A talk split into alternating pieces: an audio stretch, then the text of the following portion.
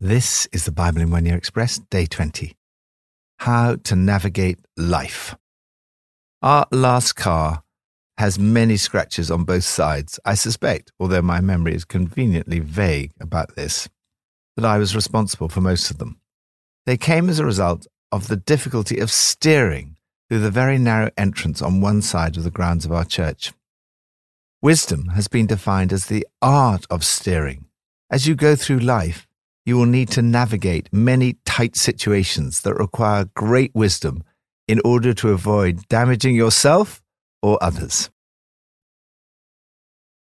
From Proverbs 2 Wisdom will save you from the ways of wicked men who've left the straight paths. Wisdom will save you from the adulterous woman who's left the path of her youth.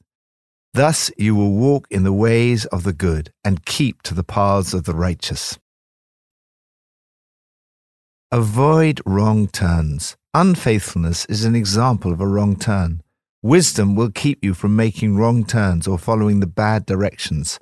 Wisdom will stop you veering off course. It will stop you traveling paths that go nowhere, wandering in a maze of detours and dead ends. Evil may look attractive, but it is perverse and leads to darkness. Marriage is a covenant made before God. Covenant is an important word describing Israel's relationship with God, the Old Covenant, and our relationship with Him under the New Covenant.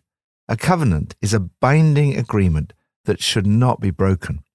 To be involved in an adulterous relationship is wrong for both parties. In this case, it is the woman who's left the partner of her youth and thereby ignored the covenant she made before God. The man who commits adultery with her has fallen into the temptation to be seduced off the right path onto a path that ultimately leads down to death. Wisdom will keep you steering along the right paths. It will keep your feet on the tried and true paths. It will keep you walking with those who walk straight. Lord, give me wisdom.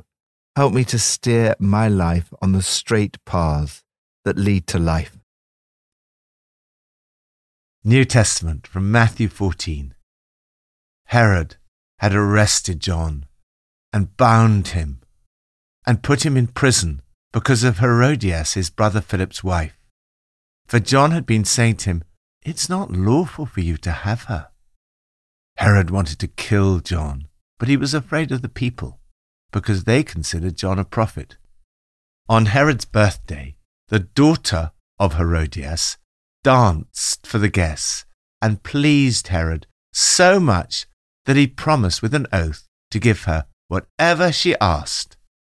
Prompted by her mother, she said, Give me here on a dish the head of John the Baptist. The king was distressed, but because of his oaths and his dinner guests, he ordered that her request be granted and had John beheaded in the prison. When Jesus heard what had happened, he withdrew by boat privately to a solitary place Hearing of this, the crowds followed him on foot from the towns. When Jesus landed and saw a large crowd, he had compassion on them and healed those who were ill. As evening approached, the disciples came to him and said, This is a remote place, and it's already getting late. Send the crowds away so that they can go to the villages and buy themselves some food. Jesus replied, they do not need to go away. You give them something to eat. We, we have here only five loaves of bread and two fish, they answered. Bring them here to me, he said. And he told the people to sit down on the grass. Taking the five loaves and the two fish, and looking up to heaven, he gave thanks and broke the loaves. Then he gave them to the disciples and the disciples gave them to the people. They all ate and were satisfied. And the disciples picked up twelve basketfuls of broken pieces that were left over. The number of those who ate was about five thousand men, besides women and children. Choose the good path. Difficult times in your life can take you off course in a wrong direction. But if you stay on the right course, it will lead to greater compassion and wisdom. The book of Proverbs presents us with a choice between the way of wisdom and the way of evil. Here we read what these two paths look like in practice in the lives of Jesus and Herod. First, the path of evil. Herod the Tetrarch was Herod Antipas. This was the man who rejected Jesus to his face when Pilate sent Jesus to Herod, just before Jesus' death. Herod had done what the writer of Proverbs warned against. He'd committed adultery with his brother's wife, Herodias. When confronted with his actions, he had John the Baptist bound and put in prison because of his own guilty conscience. Herod's life seemed to revolve around self gratification. He had discarded one wife and acquired another. His focus was on his own personal pleasure rather than the misery that his actions would have caused others, not least his own brother Philip. Beware when your own pleasure matters more to you than the needs of others. The fear of rejection can also lead us into trouble. Herod was afraid of the people if he were to have John put to death. And yet he was also afraid of rejection by the guests at his dinner party and therefore granted Herodias' daughter's request for the head of John the Baptist. Make sure you do not allow what others think of you to matter more than what is right. Because John the Baptist courageously spoke out, Herod wanted to kill him. In fact, evil seemed to have run in the family.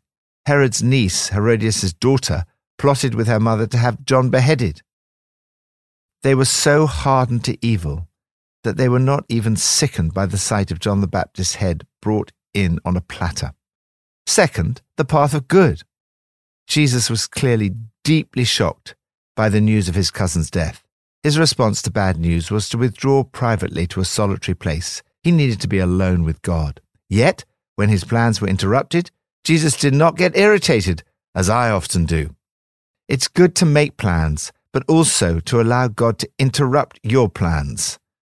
Because of his compassion, Jesus had the wisdom not only to go with the flow, but also to respond actively. He healed their sick.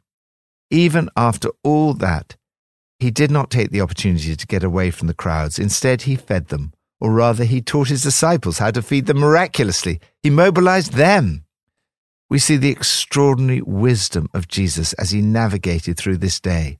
It was a day that started very badly, but Jesus managed to heal many sick people and miraculously feed 5,000 men besides women and children.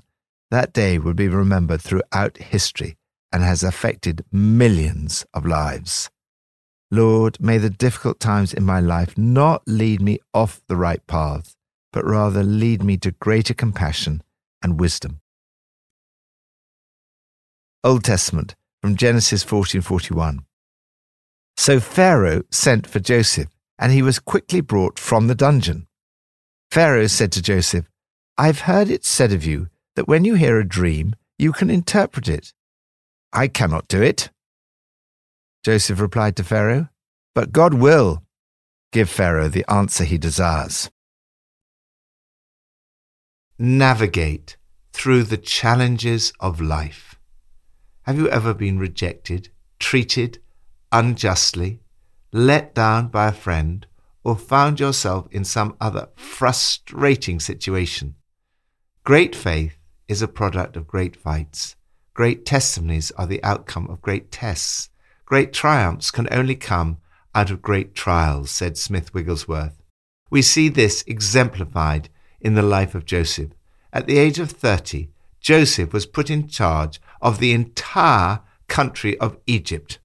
Pharaoh was looking for a wise and experienced person, and he recognized that there was no one as qualified as Joseph. But first, Joseph went through a very tough time. It was all part of his training. He'd been rejected by his brothers, treated unjustly, and put in prison. Yet his suffering was still not at an end. God gave him the interpretation of the dreams of his fellow prisoners, the cupbearer and the baker. He was given a clear and accurate interpretation. The baker was executed, and the chief cupbearer was released and restored to his position. All Joseph had asked of him was that when he was released, he would remember to mention him to Pharaoh and get him out of prison. However, the chief cupbearer forgot all about Joseph this must have been so difficult and discouraging for him. It is never easy when friends let you down. In Joseph's case, it meant two more years languishing in a dungeon. Prison must have been an extraordinarily frustrating place for a man of Joseph's talents. He was in his twenties, in the prime of his life. He didn't know whether he would ever be released. I'm not a very patient person. I think I would have gone mad with frustration. Yet, in fact, God was preparing Joseph for something great. It probably didn't feel like that at the time. By feeding fellow prisoners in a jail, God prepared Joseph to feed the nations from a palace. Finally, when Pharaoh had dreams that he was unable to interpret, the chief cupbearer said, Today I'm reminded of my shortcomings. Joseph was called in to interpret Pharaoh's dreams. Joseph said, I cannot do it, but God will give Pharaoh the answer he desires. We see how Joseph had grown in wisdom. The self confidence and swagger of his youth had been replaced by a reliance on God. He acts here with an extraordinary mixture of humility and confidence, two qualities that do not often go together. This is the humility and confidence we need when faced with the challenges of life. I can't, but God can and will. Joseph interprets Pharaoh's dreams and tells him how he should respond to them. Even Pharaoh recognizes the great wisdom that has grown in Joseph. He asks his officials, Can we find anyone like this man, one in whom is the Spirit of God? Because he recognized that there was no one as discerning and wise as Joseph, Pharaoh put him in charge of the whole empire. Through all your suffering, trials, and tribulations, God is also preparing you. Joseph had grown in wisdom. As a result, he came up with a plan that enabled the people to navigate through a period of great economic recession and turmoil. As a result of the global pandemic, many of us face all kinds of economic difficulties at the moment. God's help and wisdom may not always change the situation, but they will help you navigate through the struggles you face. Lord, thank you for the way in which you use the difficult times in my life. Help me to grow in wisdom, be confident in you, and navigate through the challenges of life. Pippa adds In Genesis 40, we see how impressive Joseph is. Apart from being a little bumptious as a child, and that was his father's fault for spoiling him, Joseph doesn't put a foot wrong. Well, maybe he needed a little bit more tact with the baker. But despite all the wrongs done to him by others, there is not a hint of bitterness or doubting God. He is respectful of Pharaoh but he makes it clear that it is God, not Joseph, who interprets dreams. His childhood bragging has gone, and all the glory goes to God. He doesn't even try and bargain his release. No wonder Pharaoh is impressed. Now Joseph stands before him, humble, confident, and ready to be used by God.